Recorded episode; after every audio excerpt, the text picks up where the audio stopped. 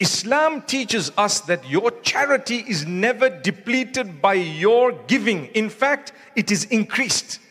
It's increased. It's an investment. When I invest, if, if I have, say, for example, 20,000 pounds lying around, mashallah, lying around means you've got to be quite rich for that, right?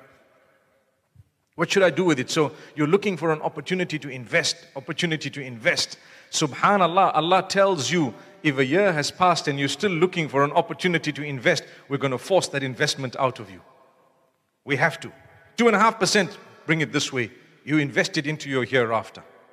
And you know what Allah says?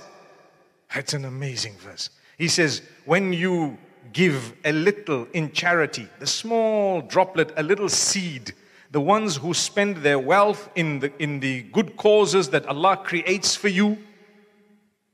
The way I've worded that is actually important because pause for a moment and tell you do you know when there is an opportunity to give, it's actually an opportunity created by Allah for you to see.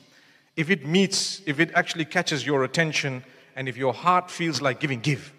If your heart feels soft, give. You know why? it's your opportunity created by Allah. Allah will fill it with someone else if you're not going to fill it. It's not like the cause is going to stop. The, the, the, it's not like people are going to die before their time. No.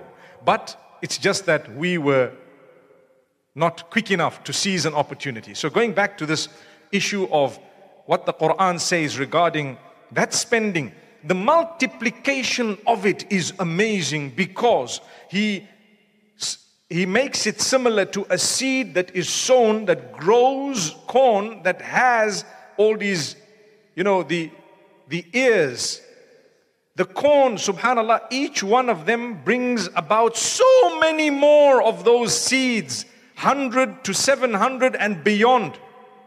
Subhanallah. Allah is telling you your wealth is like a seed. You sow it and move on. You see what will happen to this. You see what will happen to this